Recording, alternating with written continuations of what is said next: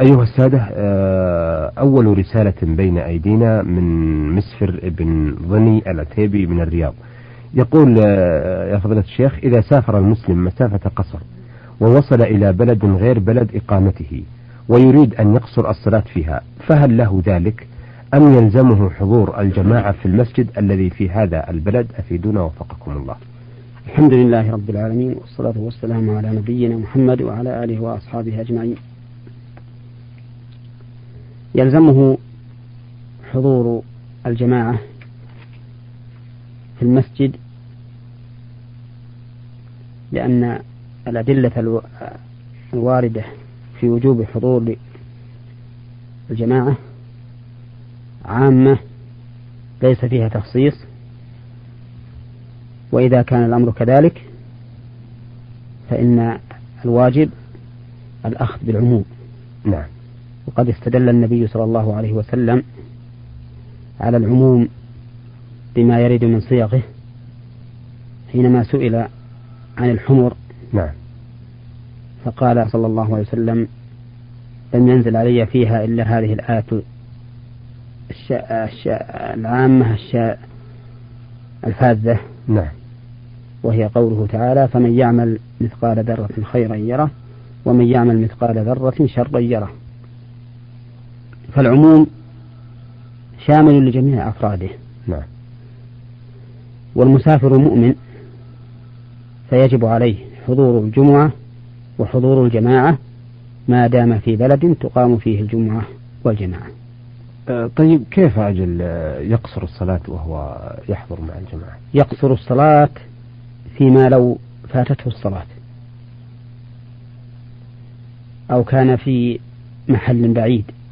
عن المساجد يشق عليه الحضور ويخشى إذا ذهب عن رحله على رحله من أن يخلفه عليه أحد وما أشبه ذلك نعم. مما يعذر به عن حضور الجماعة. وأما بدون عذر فيجب عليه حضور الجماعة. نعم. آه هذه رسالة وردت من المرسل من مكة المكرمة أو يقول أبو فاطمة. آه أتمنى لكم دوام التوفيق والنجاح ولأصحاب الفضيلة العلماء الذين يتولون الإجابة على أسئلة المواطنين. آه أرجو الإجابة على هذه الأسئلة. آه ما حكم إتيان الرجل لزوجته قبل تكملتها الأربعين يوما إذا طهرت تماما من دم النفاس؟ وهل هناك حديث عن هذه الأربعين؟ يجوز للزوج إذا طهرت امرأته من النفاس قبل تمام الأربعين أن يجامعها. وليس عليه في ذلك حرج. نعم. وذلك لأنه لم يرد عن النبي صلى الله عليه وسلم حديث بالمنع والنهي عنه. ثم إنها تلزمها الصلاة التي اجتنابها أوكد من اجتناب الجماع. نعم. وإذا جازت الصلاة فالجماع من باب أولى. نعم. فكما أنه يجب عليها أن تقيم الفريضة ويجوز لها أن تتطوع بالنافلة إذا طهرت قبل تمام الأربعين فإنها لا تمنع من أن يأتيها زوجها. نعم. نعم. آه، أيضا يقول أبو فاطمة من مكة المكرمة كثير من الناس بعد فراغهم من صلاة الفريضة ينتقلون بعد ذلك إلى مكان آخر في نفس المسجد. آه، لصلاتي لصلاة ركعة ركعتي السنة. ما حكم تحركهم؟ هذا حيث أني أفعل مثلهم ولا أعرف سبب ذلك. وما حكم من يصلي الفرض والسنة في مكان واحد بصفة دائمة؟ قيامهم من مكان صلاة الفريضة إلى مكان آخر لأداء السنة هذا من الأمور المشروعة. لأن معاوية رضي الله عنه قال أمرنا رسول الله صلى الله عليه وسلم ألا نصل صلاة بصلاة حتى نخرج أو نتكلم. نعم. وللشارع نظر في التفريق بين صيام النفل بين صلاة. التطوع نعم. التطوع بالنفل نعم. والتعبد بالفريضة. فهذا منه لأجل أن تتميز الفريضة عن النافلة. بالقيام من المكان أو بالتحدث مع أحد حتى يعرف التميز بينهما والفرق بينهما. نعم. نعم. إذا ينبغي أجل التنبيه على بعض الأخوة المسلمين وخاصة من غير المملكة العربية السعودية الذين يشرعون في النافلة بعد الصلاة مباشرة. هؤلاء الذين يشرعون في النافلة بعد الصلاة مباشرة منهم من يصليها في مكانه. نعم. ومنهم من ينتقل عنه. إلا أنه مع ذلك نرى أن الأفضل أن يأتي الإنسان بالأذكار المشروعة لصلاة الفريضة قبل أن يأتي أن يأتي بالتطوع لها. نعم. لأن الله يقول فإذا قضيتم الصلاة فاذكروا الله قياما وقعودا. نعم. والفاء فاذكروا الله رابطة لجواب الشرط وربط الجواب بالشرط يدل على الفورية وأنه لا ينبغي أن يتشاغل الإنسان بعد صلاة الفريضة بشيء سوى أذكارها. ونحن ننبه من, نرى من نراهم. هكذا. ولكنهم مصرون على هذا العمل. نعم. أن يأتوا بصلاة الراتبة بعد الفريضة مباشرة. نعم. ونسأل الله أن يهدينا وإياهم صراطه المستقيم. آمين. طيب بالنسبة للأذكار التي تقال بعد الفراغ من الصلاة هل تتساوى فيها جميع الصلوات الخمس أم أن هناك صلوات يذكر بعدها أو تقال الأذكار فيها أكثر من غيرها في الجملة هي تتساوى نعم. إلا أن صلاة الفجر وصلاة المغرب تتميز عن غيرها بزيادة التهليل حيث يقول لا إله إلا الله وحده لا شريك له له الملك وله الحمد وهو, وهو على كل شيء قدير عشر مرات وليس ذلك مما ورد في غيرهما من الصلوات. نعم. آه، أيضا يقول أبو فاطمة من مكة ما حكم صلاة سنة الطواف في أي مكان من الحرم؟ أم أن السنة لا تجوز إلا في مقام إبراهيم؟ تجوز سنة الطواف في أي مكان من الحرم لكن الأفضل أن تكون خلف مقام إبراهيم بالقرب منه إن لم يتأذى أو يؤذي أحدا. وإلا ففي مكان بعيد يبعد به عن الأذية. المهم أن يكون المقام بينه وبين الكعبة. نعم. نعم. آه سؤاله الرابع في الحقيقة آه، سبق أن مر على البرنامج لكن نعيده من أجل آه الفائدة أيضا. يقول لاحظت كثير من الهنود يصلون السنة وهم جلوس علما بأنهم في صحة تامة. وهل صلاة السنة وقوفا أفضل من صلاتها جلوسا لغير المريض؟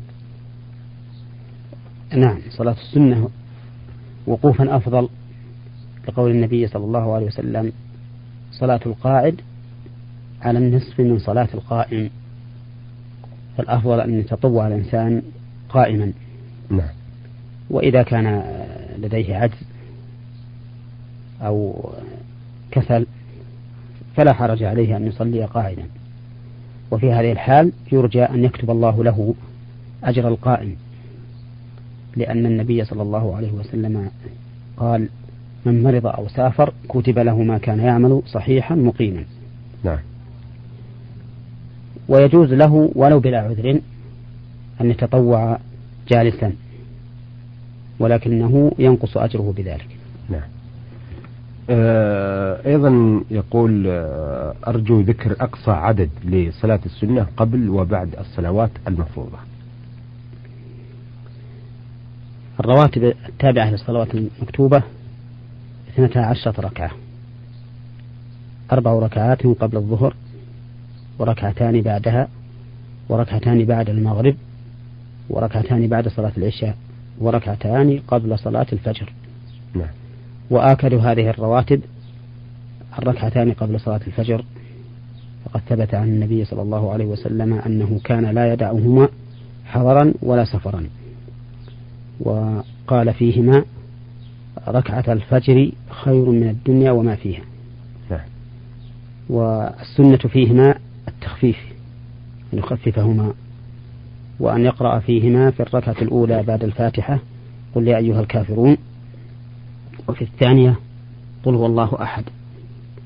أو يقرأ في الأولى بعد الفاتحة قولوا آمنا بالله وما أنزل إلينا إلى آخر الآية من سورة البقرة. وفي الثانية قل يا أهل الكتاب تعالوا إلى كلمة سواء بيننا وبينكم إلى آخر الآية في سورة آل عمران. نعم. آه أيضا آه يقول في سؤاله الأخير ما حكم من يصلي أكثر من ركعتين بعد أذان الفجر؟ حكمه أنه لا ينبغي لأن النبي صلى الله عليه وسلم كان يقتصر على ركعتين خفيفتين إلا إذا صلى الراتب في بيته ثم حضر إلى المسجد قبل الإقامة فإنه لا يجلس حتى يصلي ركعتين. نعم أحسنتم. آه المرسل أبو فاطمة يقول في نهاية رسالته هذه بعض أسئلتي ولدي أسئلة أخرى تتعلق بالأمور الزوجية سوف أبعثها لكم إن شاء الله بعد سماع الإجابة على أسئلتي. نحن نرحب بأسئلتك وبك يا أبو فاطمة أنت وجميع المستمعين الذين يسألون عن أمور دينهم. آه الرسالة التي بين أيدينا وردتنا من الأخوة محمد العبد الله السبيعي وصنهات ابن ردن أشلوي وعلي عبد الرحمن الهذلي وزملائه يقول يقولون نحن مجموعة من المواطنين أتيحت لنا فرصة الاقتراض من البنك العقاري. ونريد أن نبيع أملاكنا التي قد رهنها البنك العقاري بشرط أن يلتزم المشتري بتسديد ما في ذممنا للبنك فهل يجوز لنا التصرف بالبيع وإذا لم يجز فما هو المخرج أو الحل من ذلك يجوز لكم أن تتصرفوا فيها بالبيع بشرط أن يأذن لكم المسؤولون في صندوق التنمية فإذا أذنوا لكم فلا حرج. أو بطريقة أخرى وهي أن توفوا الصندوق حتى يتحرر العقار من الرهن. فإذا تحرر العقار من الرهن فلا بأس ببيعه حينئذ لأنه لا حق لأحد فيه. أما إذا لم يأذن الصندوق بالتصرف فيه بالبيع ولم تفكوا رهنه بإيفاء فإنه لا يحل لكم أن تبيعوه. نعم. أولا لأنه مرهون والمرهون مشغول بحق الراهن ولا يجوز بيعه لأن ذلك يكون سببا لمشاكل كثيرة. وربما يضيع حق الصندوق بمثل هذا التصرف. وثانيا لأن الله سبحانه وتعالى أمر بالوفاء بالعقود. فقال تعالى يا أيها الذين آمنوا أوفوا بالعقود. وأمر بالوفاء بالعهد. فقال وأوفوا بالعهد إن العهد كان مسؤولا. وأنت قد عقدت مع الرهن مع الصندوق عقدا مقتضاه أن لا تتصرف في هذا الرهن بدون إذنه. ثم إنه زيادة على ذلك قد اشترط في وثيقة العقد مع الصندوق في إحدى المواد أن المستفيد لا يبيعه لا يتصرف فيه ببيع ولا غيره نعم. وهذا الشرط قد قبله الراهن صاحب العقار نعم. ووقع عليه والتزم به فيجب عليه أن يوفي بما التزم به. فالوفاء للصندوق بما التزمت به شرطا وبما يلزمك شرعا أمر واجب عليك. نعم. لأنك سوف تسأل عنه. وأما من تساهل في ذلك وباعه بحجة أن جمهور العلماء يرون أن الرهن لا يلزم إلا بالقبض وأن هذا العقار ليس مقبوضا من قبل الصندوق لأنه بيد صاحبه. فهذا التساهل فيه نظر من وجهين. الوجه الأول أن هذا الراهن قد التزم شرطا على نفسه. وهو أنه لا يتصرف فيه ببيع ولا غيره. نعم. فهو قد التزم بذلك ولو فرضنا أن هذا ليس مقتضى الرهن المطلق. إذا لم يقبض فإن هذا التزام شرط لا ينافي الكتاب ولا السنة. وقد قال النبي صلى الله عليه وسلم كل شرط ليس في كتاب الله فهو باطل. ويفهم مفهومه كل شرط لا يخالف كتاب الله فهو حق وثابت. نعم. وفي الحديث الذي في السنن المشهور المسلمون على شروطهم إلا شرطا أحل حراما أو حرم حلالا. الوجه الثاني أن القول الصحيح في هذه المسألة أن الرهن يلزم ولو بدون القبض. إذ لا دليل على وجوب قبضه إلا قوله تعالى وإن كنتم على سفر ولم تجدوا كاتبا فرهان مقبوضة. وفي الحقيقة أن أن هذه الآية يرشد الله فيها الإنسان إلى التوثق من حقه في مثل هذه الحال. نعم. إذا كان على سفر ولم يجد كاتبا ولا طريق إلى التوثق بحقه في مثل هذه الحال إلا برهن مقبوض. لأنه لو ارتهن شيء لأنه لو ارتهن شيئا ولم يقبضه لكان يمكن أن ينكر الراهن ذلك الرهن كما أنه يمكن أن ينكر أصل الدين. نعم. ومن أجل أنه يمكن أن ينكر أصل الدين أرشد الله تعالى إلى الرهن المقبوض. فإذا لا طريق إلى التوثق بحقه في مثل هذه الحال إلا إذا كان الرهن مقبوضا. ثم إن آخر الآية يدل على أنه إذا لم يقبض وجب على من ائتمن عليه أن يؤدي أمانته فيه. لأنه قال فرهان مقبوضة فإن أمن بعضكم بعضا فليؤد الذي ائتمن أمانته فليؤد الذي ائتمن أمانته. نعم. وإذا كان كذلك فإن المرتهن قد أمن الراهن بإبقائه عنده. فإذا كان قد ائتمنه فإن واجب الراهن أن يؤدي أمانته وأن يتقي الله ربه. نعم. ثم إن عمل الناس عندنا على هذا. فإن صاحب البستان يستدين لتقويم بستانه وبستانه بيده. وصاحب السيارة يرهن سيارته وهي في يده يكدها نعم. وينتفع بها نعم. وكذلك صاحب البيت يرهنه لغيره وهو ساكنه والناس يعدون هذا رهنا لازما ويرون أنه لا يمكن للراهن أن يتصرف فيه بالبيع فالقول الصواب في هذه المسألة أن الرهن يلزم وإن لم يقبض متى كان معينا. وهذا العقار الذي استدين من صندوق التنمية له هو رهن معين قائم. فالرهن فيه لازم وإن كان تحت يد الراهن. نعم. إذا فلا يجوز لمن استسلف من صندوق التنمية أن يبيع عقاره الذي استسلف له إلا في إحدى الحالين السابقين.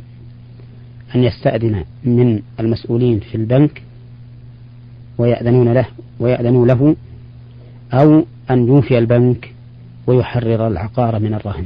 نعم. والله موفق. أحسنتم. أيها السادة إلى هنا نأتي على نهاية لقائنا هذا الذي استضفنا فيه فضيلة الشيخ محمد بن صالح العثيمين الأستاذ بكلية الشريعة في القصيم وإمام وخطيب الجامع الكبير بمدينة عنيزة وقد أجاب على استفسارات وأسئلة السادة المسفر بن ضني العتيبي من الرياض وأبو فاطمة من مكة المكرمة والأخ